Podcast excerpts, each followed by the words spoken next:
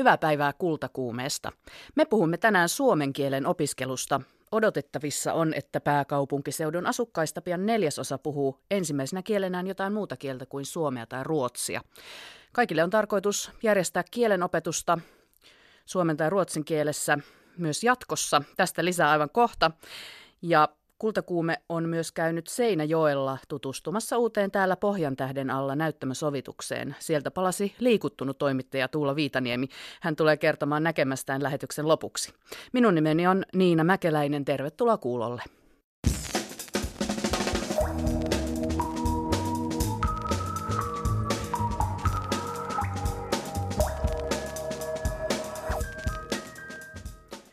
Ja hyvää maailman radiopäivää kaikille. Tänään 13. helmikuuta vietetään tosiaan vuotuista kuudetta kertaa Unescon radiopäivää. Unesco muistuttaa, että radio on edelleen merkittävin tiedotusväline monissa köyhissä maissa. Sitä kuunnellakseen ei tarvitse osata lukea. Ja radiovastaanottimet ovat myös varsin halpoja, joten radio on helposti saatavilla. Eläköön radio. Mutta meillä on täällä kultakuumeessa nyt vieraita. Edessä istuu kaksi suomen kielen opettamisen ammattilaista, S2-opettaja Anna Nylund ja kieli- ja kulttuurikoordinaattori Niina Turin. Hei vaan ja tervetuloa. Kiitos.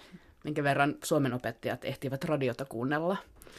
No aamulla kyllä pitää aamulypsyt kuunnella ennen töihin menoa.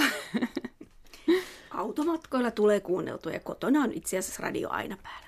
No niin, mutta mennään tähän varsinaiseen aiheeseemme, eli puhumme nyt siis S2-opetuksesta, eli se tarkoittaa suomi toisena kielenä opetusta.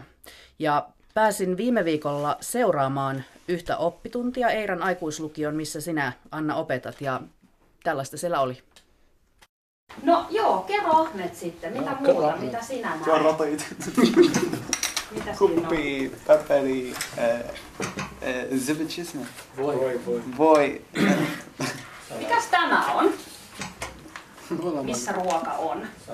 Pöydällä. Ei pöydällä, ei ruoka ole täällä ihan. Mitä, mitä siinä on? Mä oon. Niin, mikä se on suomeksi? Lautanen. Okei. Okay. Olen Haidar, olen irakilainen. Minun äh, olen kahdeksan vuotta vanha. Olen yksi vuosi Suomessa. Miten puhu paljon suomi. Suomi kieli on vähän vaikea, koska mä en mene kouluun vain kymmenen päivä. Ei, vain kuukausi. Kuinka kauan olet opiskellut suomea? Vain kuukausi. Ja puhut noin paljon? Joo, mutta minulla on kaveri, mutta mä en lue hyvin. Puhutko suomea tuolla kaupungilla? Joo. Minulla on tiimi, minä pelaan järkäpallo. Minulla on kaksi kertaa viikossa treenit. Mikä sinun nimesi on ja mistä olet kotoisin? Minun nimi on Parisa. Minä kotoisin afganistanilainen. Miten kauan olet opiskellut suomea? Yksi kuukautta opiskelen suomea. Minä tykkään, ymmärrän suomen kieleä. Mikä sinun äidinkielesi on? Minä äidinkieli on äh, Daria, mutta minä vähän, vähän suomea. Hmm. Äidinkieli on Dari. Minun äidinkieli arabia. Joo, minä osaan. Osa, osaatko kirjoittaa arabiaa? Joo, minä osaan. Osaatko sinä kirjoittaa omalla äidinkielelläsi? Joo, joo, kirjoittaa. Joo. Joo. Kuinka kauan olet käynyt koulua? Äh, yksi kuukautta kotimaassa, Afganistanissa? Äh, Kaulussa äh, äh, kymmenen vuotta. Mutta diini, arabi, kaulus, Koran, mutta ei normaali koulu, biologi, matematiikka, ei normaali koulu. Luitteko Korania paljon? Joo, paljon. Ja minkälaista koulua sinä kävit Irakissa? Olen opiskellut vain viisi vuotta, koska Irak on minun kaupunki vähän vaarallinen. Bagdad? Joo. Tässä olivat äänessä Eiran aikuislukion opiskelijat, Suomen opiskelijat. Anna, sinun oppilaitasi. Kerro vähän tästä ryhmästä. No, nämä on mun luku- ja kirjoitustaidon kurssilaisia. He opiskelevat tietysti samaan aikaan Suomen kurssilla ja opiskelevat ö, seuraavassa jaksossa jo matematiikkaa ja englantiakin, mutta he on hyvin tyypillisiä opiskelijoita meidän koulussa, että koulutaustaa jonkin verran kotimaasta, mutta näillä meidän latinalaisilla kirjaimilla niin heikohko luku- ja kirjoitustaito tai että taitoa on, mutta jo eri tasoisia puutteita. Nämä ovat noin kaksikymppisiä nämä Joo, opiskelijat? kyllä. Noin 20 pikkasen kummankin puolen, mutta nuoria. Joo. Minkälaisista eri kieli- ja muista taustoista he tulevat? No tällä hetkellä näkyy tietysti niin Irakin, Irakin tota, ää, tilanne meidän, meilläkin, eli sieltä on paljon tulijoita, niin kuin nyt uutisista on saatu lukea, ja somalialaisia on, on edelleen paljon, mutta et kyllä se on Lähi-Itä ja Afrikka-painotteista, mistä meidän opiskelijat tulee suurimmaksi osaksi. Ja kuukauden ovat opiskelleet ja pystyivät radiohaastattelun antamaan ja keskustelua käymään, niin aika moista, mutta ei ehkä ihan nollilta ole aloitettu vai? No no niin kuin kuuli, niin kuin tämä herrashenkilö Haider tässä haastattelussa sanoi, niin kyllähän sillä on iso, iso merkitys, että minkälaiset kontaktit sitten on, on suomen kielen puhujiin vapaa-ajalla, että, että niin kuin hänenkin puheesta kuulee, että siellä jalkapalloporukoissa suomea käytetään ja se on, se on tosi kiva juttu, jos on löytänyt suomenkielisiä kontakteja ja ystäviä. Hmm. Sitä tarkoittaakin juuri tämä suomi toisena kielenä, että ei puhuta suomi vieraana kielenä, että toisen Nimen... kielen oppiminen on juuri ympäristössä oppimista. Nimenomaan, eli ollaan täällä suomenkielisessä ympäristössä ja sitä, sitä kuulee, ja, kuulee ja voi lukea sitten ympärillään ihan joka päivä. Hmm.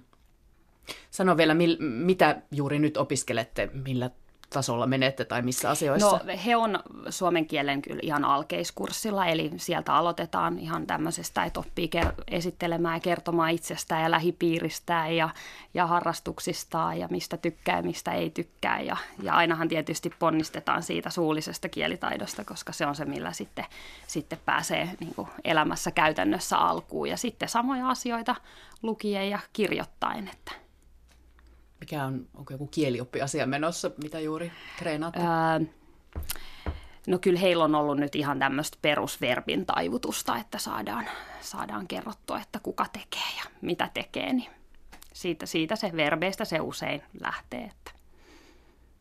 Joo. No Niina, sinä olet vähän erilaisessa toimenkuvassa, työskentelet Vantaalla ja monesti kun puhutaan maahanmuuttajien – kielen opiskelusta, niin ähm, tulee mieleen ainakin minulle ensimmäisenä aikuiset tai nuoret, mutta sinä työskentelet tosiaan varhaiskasvatuksessa kieliasioiden parissa, niin minkälainen suomen kielen opetuksen tarve on päiväkodeissa?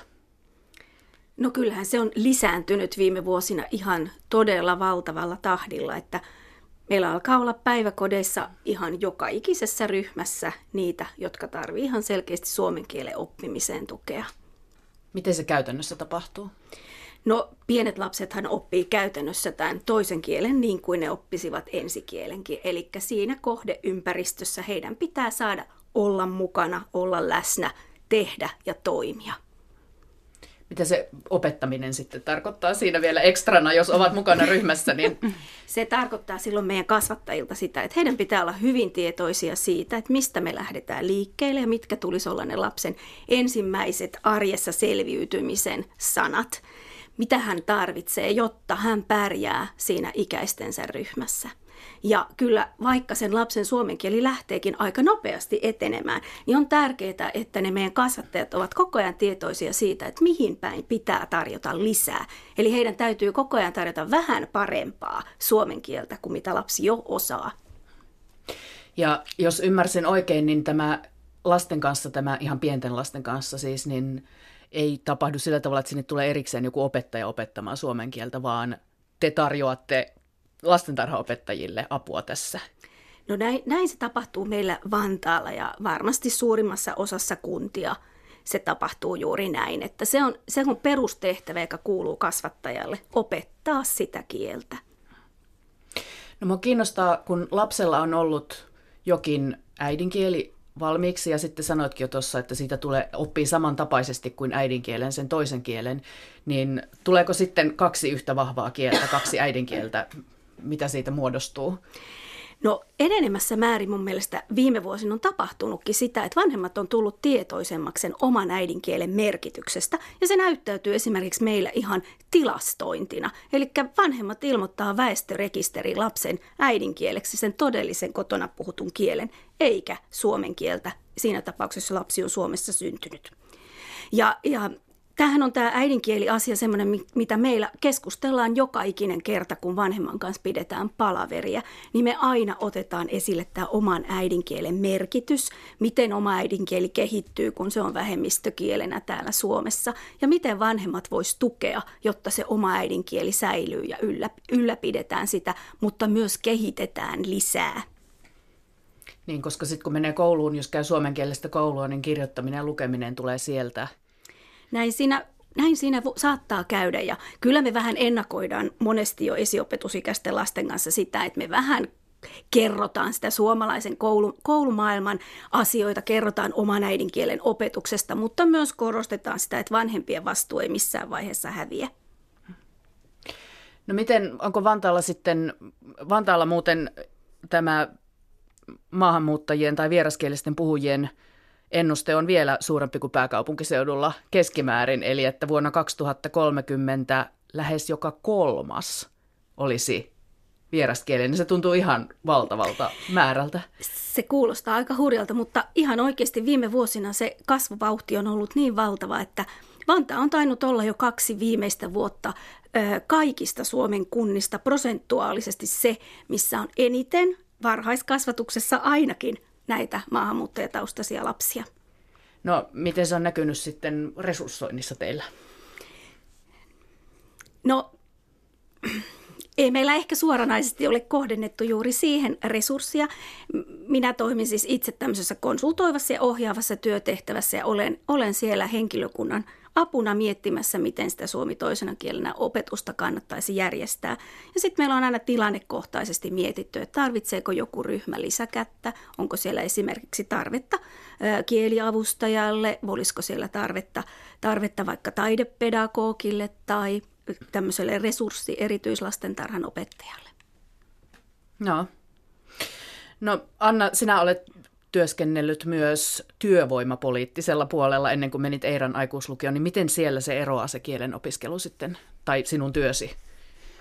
No ehkä, jos ajattelee, eli kun puhutaan työvoimapoliittisesta kotoutumiskoulutuksesta, niin puhutaan niiden, niiden opiskelijoiden tai ihmisten, maahanmuuttajien kouluttamisesta, jotka on siis työttömiä työnhakijoita ja ilmoittautuvat työttömiksi työnhakijoiksi ja sitten huomataan, että kielitaito ei ehkä vielä suomalaiseen työelämään riitä.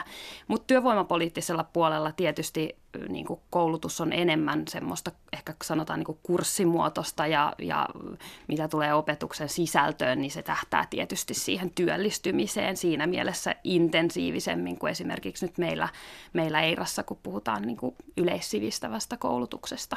Hmm. Mutta B1 on se taso, mikä pitäisi No saada. peruskoulun päättötodistuksen tavoitetaso suomen kielessä on B1 ja, ja tota, samoin se on itse asiassa siellä työvoimapoliittisen kotoutumiskoulutuksenkin puolella, jos siellä perusraiteella opiskelee.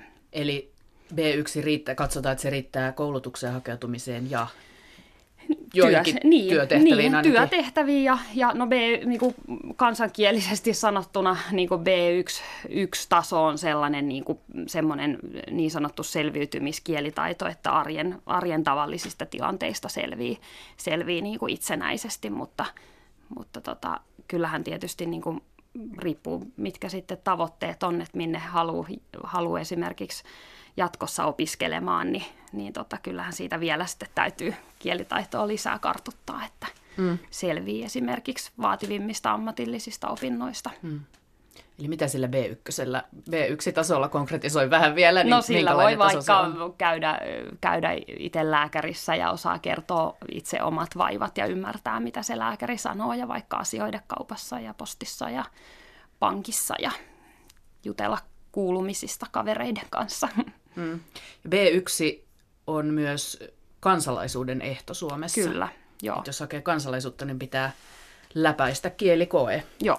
Että täällä on sellainen, ja e- Euroopan maissa vaihtelee tämä käytäntö, että kaikki maat eivät vaadi kielitaitotestiä. Sitten Tanskassa taas on kovempi vaatimus, sitä kiristettiin tässä pari Joo. vuotta sitten, että Kyllä. B2 muistaakseni pitää Kyllä. Tanskassa läpäistä, jos haluaa kansalaiseksi.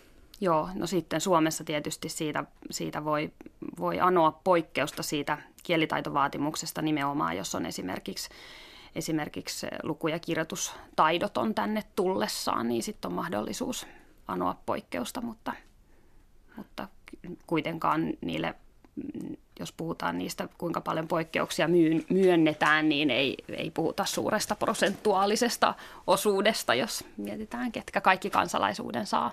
Hmm.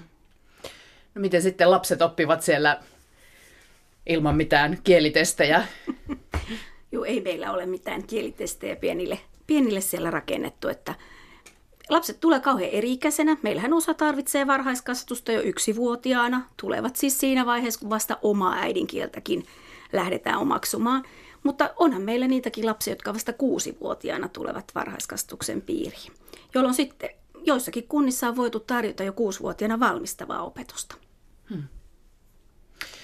Kun nyt puhutaan tämmöisestä kuin multietnolekti, kun tulee eri kielitaustoista ja sitten nuoret rupeavat puhumaan keskenään ja sekoittavat näitä kieliä, niin onko nämä lapset, jotka nyt ovat siellä varhaiskasvatuksessa, tulevia tällaisia sekakielen puhujia?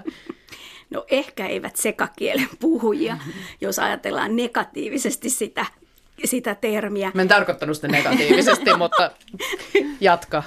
Niin, Kyllä varmasti. Näistä, näistä lapsista tulee niitä tulevaisuuden kansalaisia, jotka pystyvät kielien välillä hyvin nopeasti vaihtamaan toinen toisiinsa. Ja myös niistä yksikielisistä suomenkielisistä lapsista tulee jatkossa kasvamaan sellaisia kansalaisia, joilla on kokemusta siitä, että ympäristössä on puhuttu monia eri kieliä. Ja he varmasti osaavat jotakin fraaseja ja sanontoja jo useista eri kielistä, vaikkeivät niitä kieliä muuten hallitsisikaan. Ja tätähän, niin kuin jos ajatellaan nyt perusopetustakin Suomessa, niin tätähän nämä meidän uudet opetussuunnitelmatkin ajaa takaa, takaa että kyllä se kielitietoisuus on, on kova sana ja sen taustallahan on se ajatus, että annetaan niin kuin arvoa kaikille niille henkilön vähänkään osaamille kielille ja että niillä on, tiedostetaan, että niillä on paikka sen ihmisen elämässä ja, ja mahdollisesti ihan kielenkäyttötilanteissakin arjessa. Mm sillä tavalla on hassua puhua maahanmuuttajista, koska sehän nyt on siihen sanan alle lukeutuu kaikenlaisia ihmisiä erilaisista taustoista, mutta nyt kun sinunkin luokassasi Anna oli, kun kävin siellä, niin, ja kuten sanoitkin, niin monet ovat tulleet siis turvapaikanhakijoina. Joo.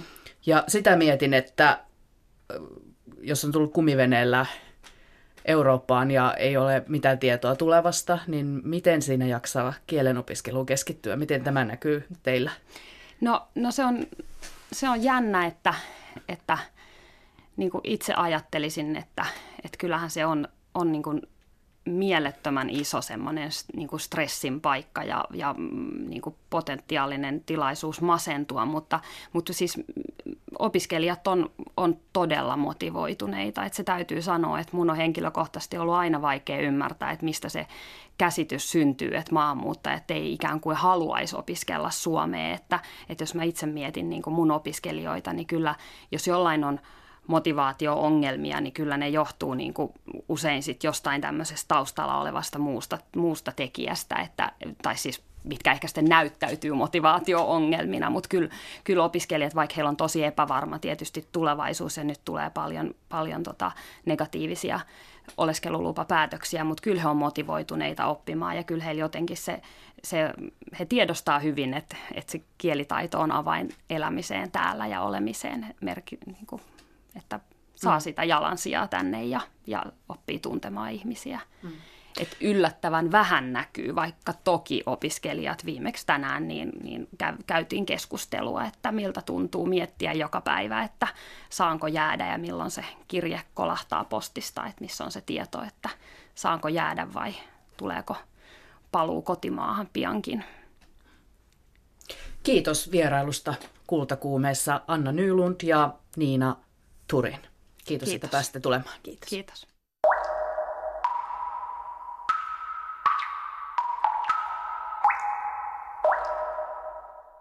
Helsingin taidemuseo Hamissa Tuve Janssonin freskot heräävät henkiin tekniikan avulla.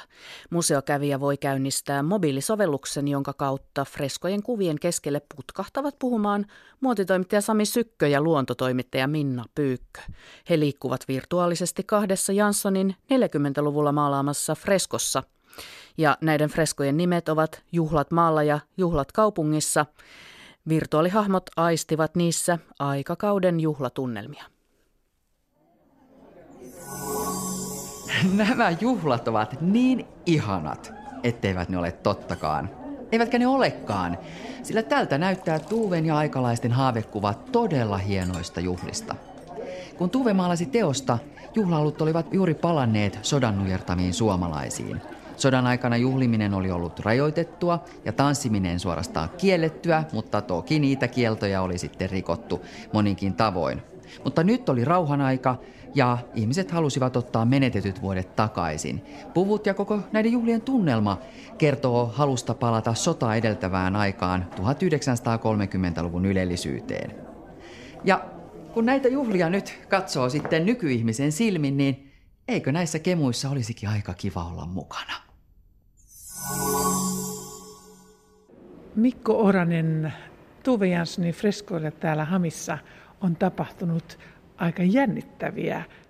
Joo, kyllä. Eli kun meillä on tosiaan vuodenpäivät ollut nämä freskot täällä tennispalatsissa esillä, niin nyt näihin on tehty tämmöinen lisätty todellisuustoiminto. Eli tämmöisen Arilyn applikaation avulla, niin sä pystyt sillä applikaatiolla sun älylaitteella lukemaan täällä tämän freskon, ja sitten sä pystyt sieltä valitsemaan, niin sieltäkin napsahtaa muutamat henkilöt, jotka sitten kertovat vähän enemmän näistä freskoista ja niihin liittyvistä asioista.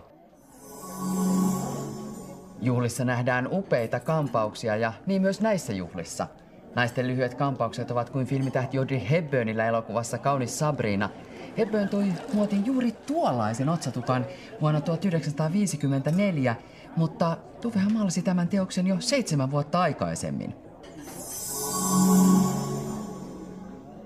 Eli tässä Juhlat kaupungissa freskoissa, niin sieltä ilmestyy muotitoimittaja Sami Sykkö, joka kertoo sitten erilaisia asioita liittyen tähän, tähän Juhlat kaupungissa freskoon ja sen ajankuvaan ja miljööseen ja, ja näihin vaatetukseen, mitä, mitä näillä juhlioilla tässä teoksessa on. Missähän näitä juhlia mahdetaan viettää? Ehkä vanhassa puutarhassa. Vaikuttaa siltä, että olemme kahden kallion välisessä notkelmassa, jossa seurue viettää aikaansa täällä puiden varjoissa. Tuonne niitylle aurinko näyttää paistavan paljon kirkkaammin. Ja sitten Juhlat maalla freskossa, niin tiedetoimittaja ja luontotoimittaja Minna Pyykkö kertoo sitten tähän liittyvistä luontoasioista. Tuvi Jansson on maailmalla tunnettu erityisesti muumeistaan, mutta hän oli myöskin kuvataiteilijana aikamoinen, eikö niin Mikko Oranen? Kyllä, ehdottomasti. Tuve Janssonhan oli ihan mieletön monitaituri. Eli, eli muumien ja sarjakuvapiirtämisen ja kuvataiteen lisäksi niin hän teki tosi mittavan kirjallisen tuotannon, niin aikuisten romaaneja, novelleja kuin sitten lastenkirjojakin ja tietysti kaikki muumikirjat. Ja tarkoitus onkin, että me täällä tosiaan esitellään tätä Tuuven elämää ja, ja muutakin tuotantoa, eli meillä jatkossa hyvinkin saattaa tulla erilaisia teemoja liittyen sitten Tuuven kirjalliseenkin tuotantoon. Ja tähän muumiaiheeseen niin, niin meillä myöskin on täällä esillä hänen kuvataidettaan. Eli äh, meiltä löytyy luonnokset, jotka Tuve Jansson teki vuonna 1955 Auroran lastensairaalan tämmöiseen taidekilpailuun. Ja hän voitti sen ja hän sinne portaikkoon sitten toteutti tämmöisen ison äh, muumiaiheisen äh, niin seinämaalauksen. Ja meillä on tosiaan nämä luonnokset, hienot guassi-teokset, kolme kappaletta, ja sitten me ollaan nyt saatu tehdä osa kopio tänne esille, joka sitten antaa sen autenttisen alkuperäisen fiiliksen.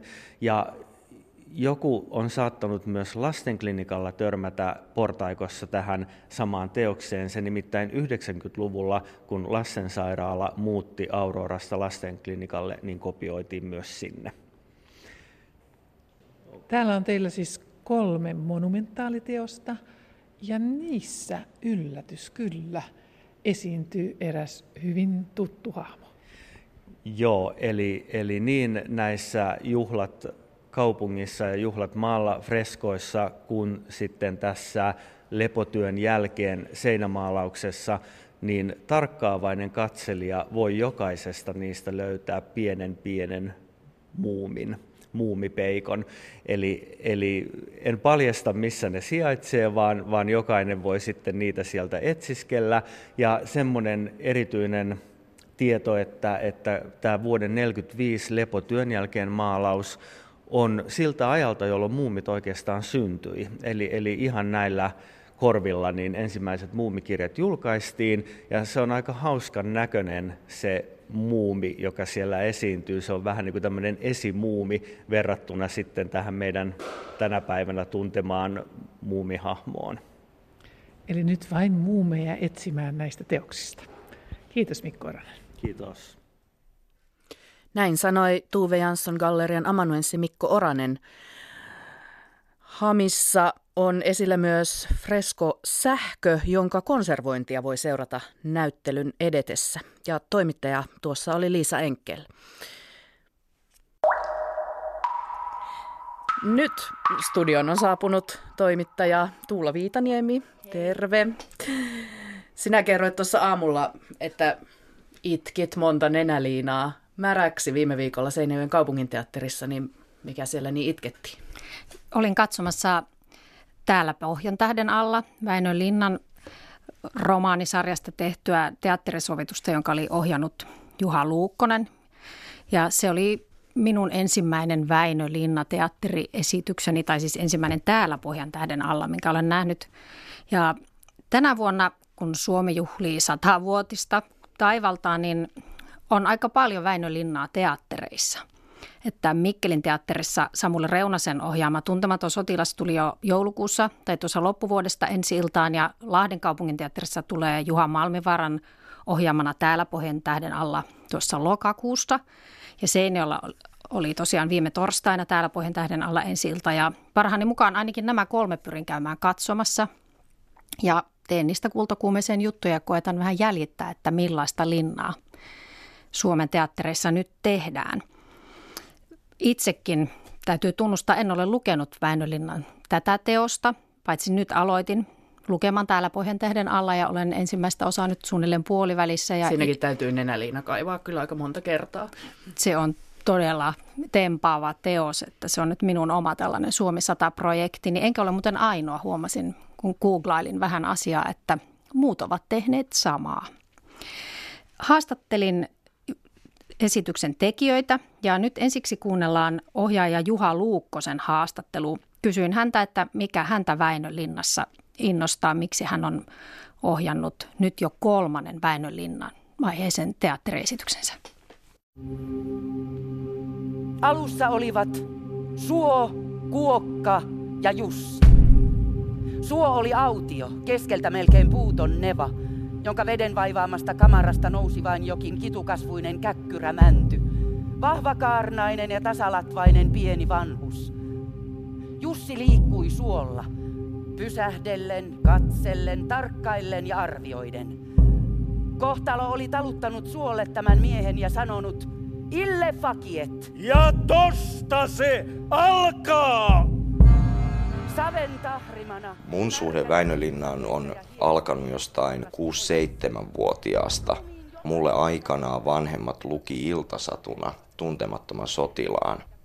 Joko ne oli niin tyhmiä tai kulttuurelleja tai molempia. Mutta tota, semmonen kirjailija, joka on kulkenut koko mun elämäni mun matkassa ja on hirveän iso syy siihen, että ylipäänsä taiteesta on kiinnostunut tai itse sitten sille alalle hakeutunut.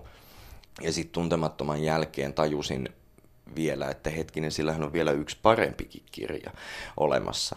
Ja Linnan teokset on mulle niin, niin läheisiä ja, ja tärkeitä ja rakkaita ja semmoisia elämänkokoisia unelmia ja tämä nyt tavallaan osittain sulkee sen ympyrän, että mä olen ohjannut Vaasaan noin kymmenkunta vuotta sitten täällä Pohjan tähden alla, joka perustuu ennen kaikkea ykkös- ja kakkososaan. Sitten mä oon ohjannut Kajaanin kaupunginteatterin tuntemattoman sotilaan ja nyt tavallaan tämä Seinäjoelle niin kuin ikään kuin sulkee myös mulla sen ympyrän sekä Pohjan tähden että tavallaan tämmöisen Linna-trilogian niin kuin itselleni hienosti sanottuna. Linnan ihmiskuvaus, ne tarinat, teemat, ne oikeat historialliset tapahtumat, kyky nähdä historia jatkumona ja sitten täysin suvereeni kielen hallinta, kielen kautta kuvata asioita. Ihminen, pieni ihminen suhteessa kohtaloon, Jumalaan, semmoinen jatkuva kamppailu. Siinä on niin kuin, ne on jotenkin perustarinoita. Se on sama kuin niin jotenkin raamatun tarinat tai myyttiset tarinat, mistä tahansa Kalevalasta, Gilgames, mitä näitä nyt on. Että se asettuu mulla jotenkin siihen täsmälleen samaan jatkumoon. Siksi mä sitä linnaa teen. Mihinkäs näin pitkiä hirsiä tarvitaan? No seinään tietysti. Eikö se vähempikin olisi riittänyt? Vielä tässäkin toisen puheen kuulee nurkasta nurkkaan. Ja menee siinä yksin tein! Millainen urakka tämä sovitustyö on ollut? Kerro siitä sovittamisesta. Tietenkin teatteri aina, oliko se nyt Turkka, joka sanoi, että tyhmentää ja lyhentää, mikä on tavallaan ihan, ihan tottakin, mutta tota, tokihan tuossa on siis semmoinen ammattitermiä kill your darlings, niin kyllähän sitä on täytynyt tehdä ihan hirvittävä määrä. Se on sitä, että, että kuitenkin vaikka tässä nyt sitä linnaa kehuin ja kouhkaan, niin kuitenkin mehän tehdään teatteria eikä kirjallisuutta, eikä edes kirjallisuutta näyttämölle, että, että ne on hyvin semmoisia konkreettisia esitykseen liittyviä, esityksen rytmiin, esityksen kuljetukseen, tunnelmaan, tarinaan, niin tällaisiin liittyviä konkreettisia ratkaisuja, mitä ohjaaja joutuu tekemään. Ja mä oon nimenomaan siis ohjaaja, joka kirjoittaa, en, en kirjoittaja, joka ohjaa. Olet varmaan siinä samalla kuitenkin tehnyt jotain painotuksia, että mitä asioita erityisesti olet halunnut sieltä romaanista nostaa näyttämölle. Tietenkin se balanssi pitää löytää tavallaan sen niiden ihmisten totta kai ennen kaikkea koskeloiden kautta, mutta myös sen, sen muun kylän kautta, niin kuin näkökulmien erilaisuuden kautta. Mutta sitten toisaalta siihen liittyy sellainen teemallinen asia, että Linnan yksi hienoushan on se, että hän näkee niin kuin historian peräkkäisinä, sisäkkäisinä tapahtumina, jotka niin kuin mahdollistavat toinen toisensa tai johtavat toinen toisiinsa, että historia ei ole yksittäisiä tapahtumia, niin silloin, jos nyt ajatellaan, että, että toi, tietenkin kun pääosin liikutaan kolmososassa, niin silloin tietenkin Lapuan liike ja toinen maailmansota on ne isot sellaiset sellaiset historialliset tapahtumat, mutta niitähän ei voi ymmärtää, jollei ymmärrä, mitä tapahtui vuonna 18. Ja vuotta 18 ei voi ymmärtää, jos ei ymmärrä, mitä tapahtui vuonna 05 ja 06. Ja sitä taas ei voi ymmärtää, jos, jos ei ymmärrä, mitä tapahtui vuonna 1898. Eli tämähän siinä on niin kuin myös yksi, mitä mä oon koko ajan koettanut hakea, että, että termit muuttuu, tittelit muuttuu, asemat ehkä muuttuu, mutta se perustilanne ihmisten välillä, se perusristiriita pysyy ja saa vaan uusia muotoja. Välillä ollaan enemmän ase kädessä, välillä ollaan vähän vähemmän ase kädessä, mutta, mutta se tavallaan tuossa se koko ajan hyvin, hyvin selkeästi ja hyvin konkreettisesti olevan kuin yhteiskunnallinen epäoikeudenmukaisuus ja kahtiajako on läsnä Välillä puhutaan jääkäriliikkeestä, välillä puhutaan Lapuan liikkeestä, välillä puhutaan kansalaissodasta tai kapinasta, välillä puhutaan toisesta maailmansodasta, talvisodasta, mutta, mutta siis se, että köyhät on aina köyhiä ja rikkaat on aina rikkaita. Toki tapahtuu niin kuin, aitojen yli hyppimistä ja, ja sellaista niin kuin yksittäistä kehitystä, mutta se perus, perusdilemma on sama ne konfliktit on tavallaan, ne, ne aina juontuu samasta, samoista kuin juurista, ja sitten edellinen konflikti kasvattaa sen seuraavan konfliktin painoa ja, ja, ja näin. että jos Akseli Koskela nyt hakee lisämaata, niin se on itse asiassa pikkainen pieni sota sen takia, koska ne tyypit, jotka myöntää sen lisämaan tai jättää myöntämättä, on ne samat, jotka parikymmentä vuotta aikaisemmin tappoi Akselin veljet. Et siis, että tämmöisen asian kuljettaminen myös on tuossa tietenkin niin kuin iso painopiste. Eläkää kahdeksan tunnin työaikalaki! Hei! Eläkää valtalaki, ollaan kaikki keisareita! Hei! Ja siitä pidetään kiinni. Nyt pannaan lakko pystyyn täälläkin. Ei, ei talikon pisto ennen kuin torpat on vapautettu. Et rupee siellä pitää mitään peliä! Kuulostaa siltä, että Väinölinnan teokset ovat itsellesi olleet sellainen aika tärkeä osa ikään kuin koko tämän Suomen historian hahmottamista niin kuin omassa maailmankuvassasi? Joo, ilman muuta. Siis kyllä linnan kautta oppii historiaa paljon konkreettisemmin ja paljon selkeämmin kuin mä ikinä mistään historiankirjasta. Niitä nyt siis sinänsä väheksymättä tai historian opetusta väheksymättä, mutta, mutta linnahan on nimenomaan se, joka näyttää, että mitä se ihan oikeasti konkreettisesti tarkoittaa. Mitä se tarkoittaa pienelle ihmiselle, miten se käytännössä menee. Ilman muuta. Ollaan pian maantiellä tästä. Kyllä kai se siihenkin koskee. Lapsesta saakka raatanut niin kuin orja ja nyt menee tollain. Juu, mutta ei se parane ruveta liikaa pureskeleen kuolaimiansa. Tekee mieli kysyä vielä lisää siitä, kun sanoit heti aluksi, että tuntemattoman sotilaan ja täällä Pohjantöhden alla kirjojen lukeminen aikoinaan vaikutti siihen, että kiinnostuit taiteesta tai että ajaudut mm. taiteilijaksi. Miten siinä niin kävi? Mä muistan hyvin konkreettisesti esimerkiksi sellaisen asian silloin ihan ensimmäisistä tutustumisista. Muistan siis tuntemattomasta, kun on tämä Lehdon itsemurha. Ja mä muistan, että se pelotti mua pienenä. Mutta sitten samaan aikaan mä jotenkin tajusin sen, että en tietenkään silloin oikeasti konkreettisesti tajunnut sitä, koska olin pieni poika, mutta myöhemmin, että, että kun siinä se loppuu, että niin oli eräs suomalainen sankaritarina päättynyt. Tämä on itse asiassa julmaa ironiaa. Ja jotenkin se avasi vähän hirvittävän, ylipäänsä ehkä sit sen kautta tajusin, mitä on julma ironia, niin se avasi jotenkin hirveän konkreettisesti sitä, että aina tollasten takana on ihminen ja yksilö. Viallinen, pieni, kykenemätön, onneton – mutta kauheen kovassa, kun semmoisessa yrityksessä olla parempi, yrityksessä rakentaa elämää, yrityksessä löytää onnea, jopa lehto esimerkiksi. Ja ää, se teki muuhun niin siis sellaisen lähtemättömän vaikutuksen oikeasti, että tästähän kai on oikeasti meidän elämässä kysymys. Me todella siis tarkenna en, en tajunnut sitä 6-7-vuotiaana, mutta jonkun sellaisen syvän muistijäljen se jätti, jota sitten myöhemmin on tarkastellut tätä kautta. Ja sitten toinen asia niin kuin tavallaan toiseen suuntaan, että kun Linna aina käyttää niin kuin kerrontatekniikassaan sitä, että se on niin kuin elokuvallinen, että sä näet, että lopussa ikään kuin kamera lähtee nosturilla nousemaan, että esimerkiksi vaikka nyt, että Akseli ja Elias on Hennalan kuolemanleirillä ja että älä lähde sinne pölvästeleen ja että sattuu olla joku tuttu – ja Akseli sanoi, että, joo, viekö, että nukuttaa ja nukahtaa kärrynpyörään nojaten. Ja kamera lähtee nousemaan. Ja Linna kirjoittaa, että taivas hävisi näkyvistä ja punapäällikkö Koskelo nukkui Felmanin kentällä selällään. Ympärillä hyrisi kymmenen tuhannen ihmisen murhenäytelmä hiljaisena sorinana, joka koostui matalasta huolekkaasta puheesta ja hiljaisesta itkusta.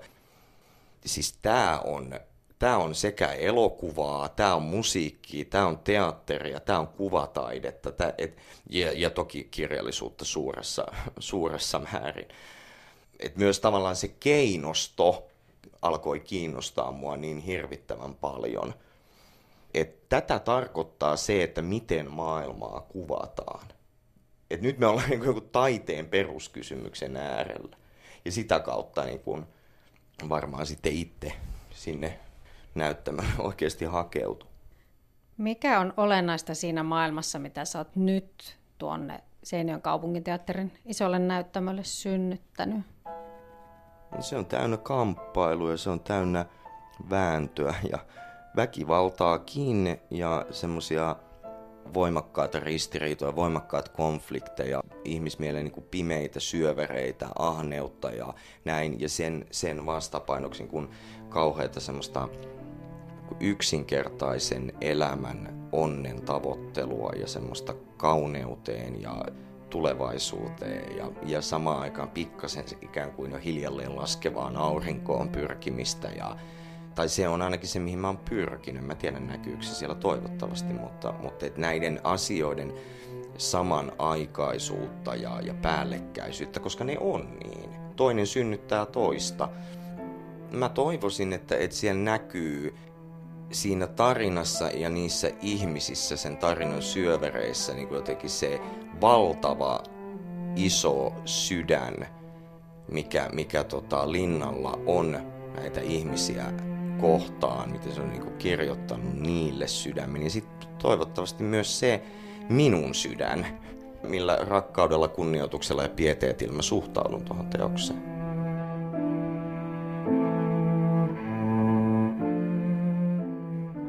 Tuula Viitaniemi siinä haastatteli Juha Luukkosta ja Tuula on edelleen tässä studiossa. Ketäs muita tapasit siellä Seinäjoella? Tapasin Akselin ja Elinan. Kerrottakoon tässä välissä, että tuossa näytelmän musiikin, jota tuossa äskenkin kuulimme, on säveltänyt Taito Hoffreen. Ja siellä kuului myös Jussin ja Alman puhetta. Heitä näyttelivät Hannu Salminen ja Marja Myllylä. Mutta seuraavassa haastattelussa Akseli, Jukka Peltola ja Elina Liisu Aurasmaa kertovat suhteestaan hahmoihin ja toisiinsa. Heillä oli nyt kaikki hyvin.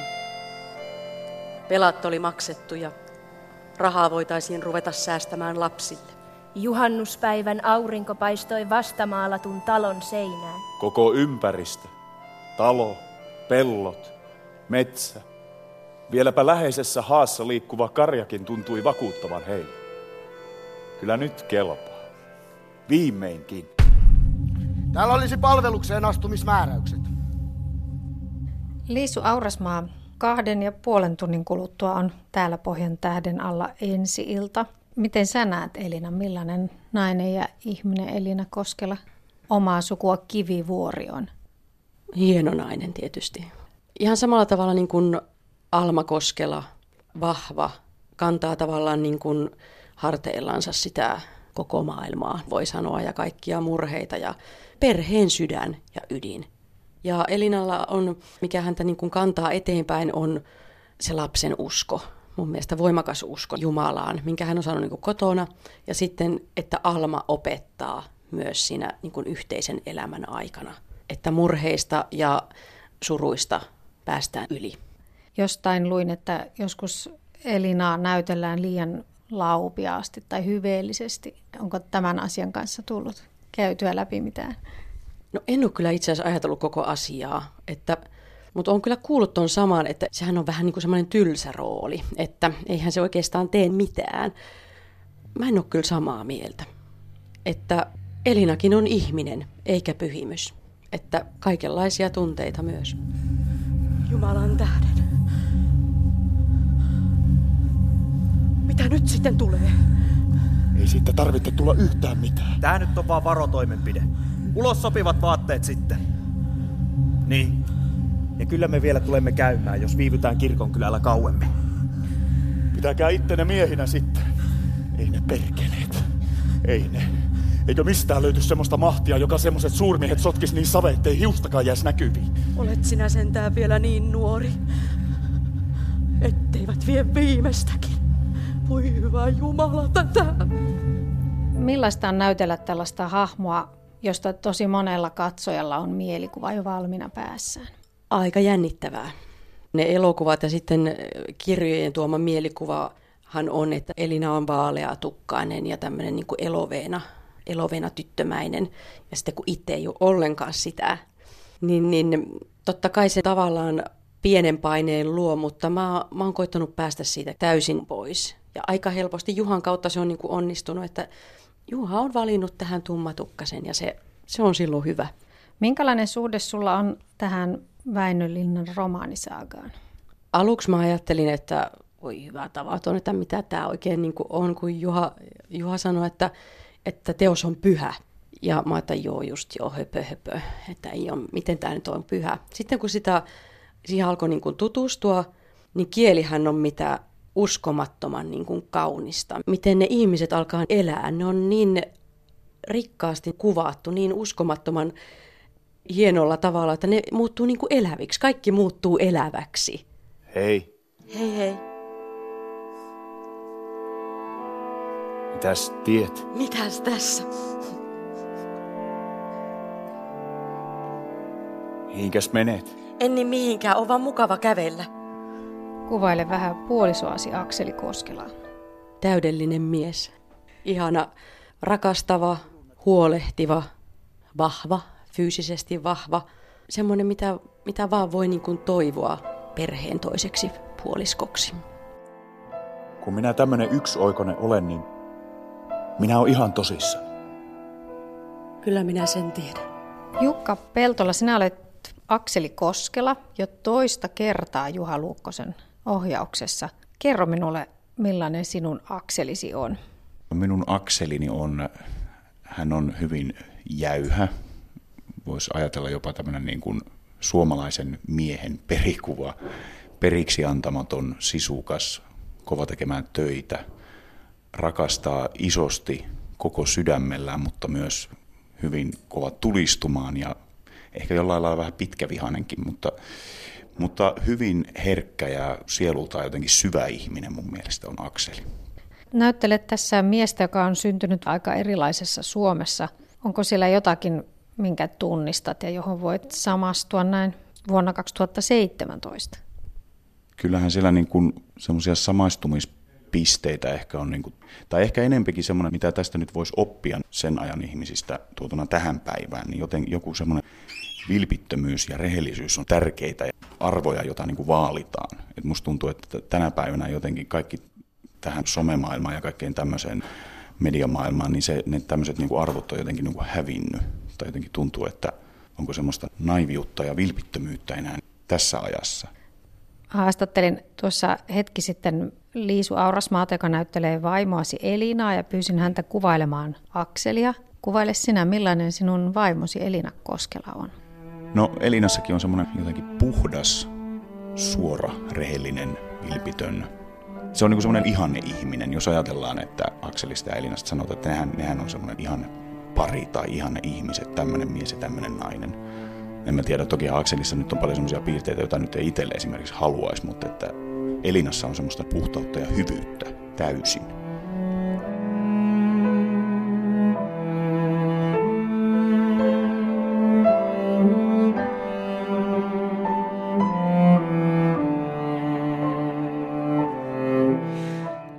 Liisu Aurasmaa ja Jukka Peltola olivat tuossa Tuula Viitaniemen haastateltavina Seinäjoen kaupunginteatterissa.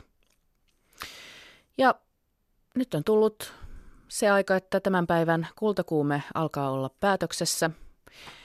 Huomenna tässä studiossa äänessä on Kai Ristola kulttuurijournalismin tuoreiden mestareiden kanssa.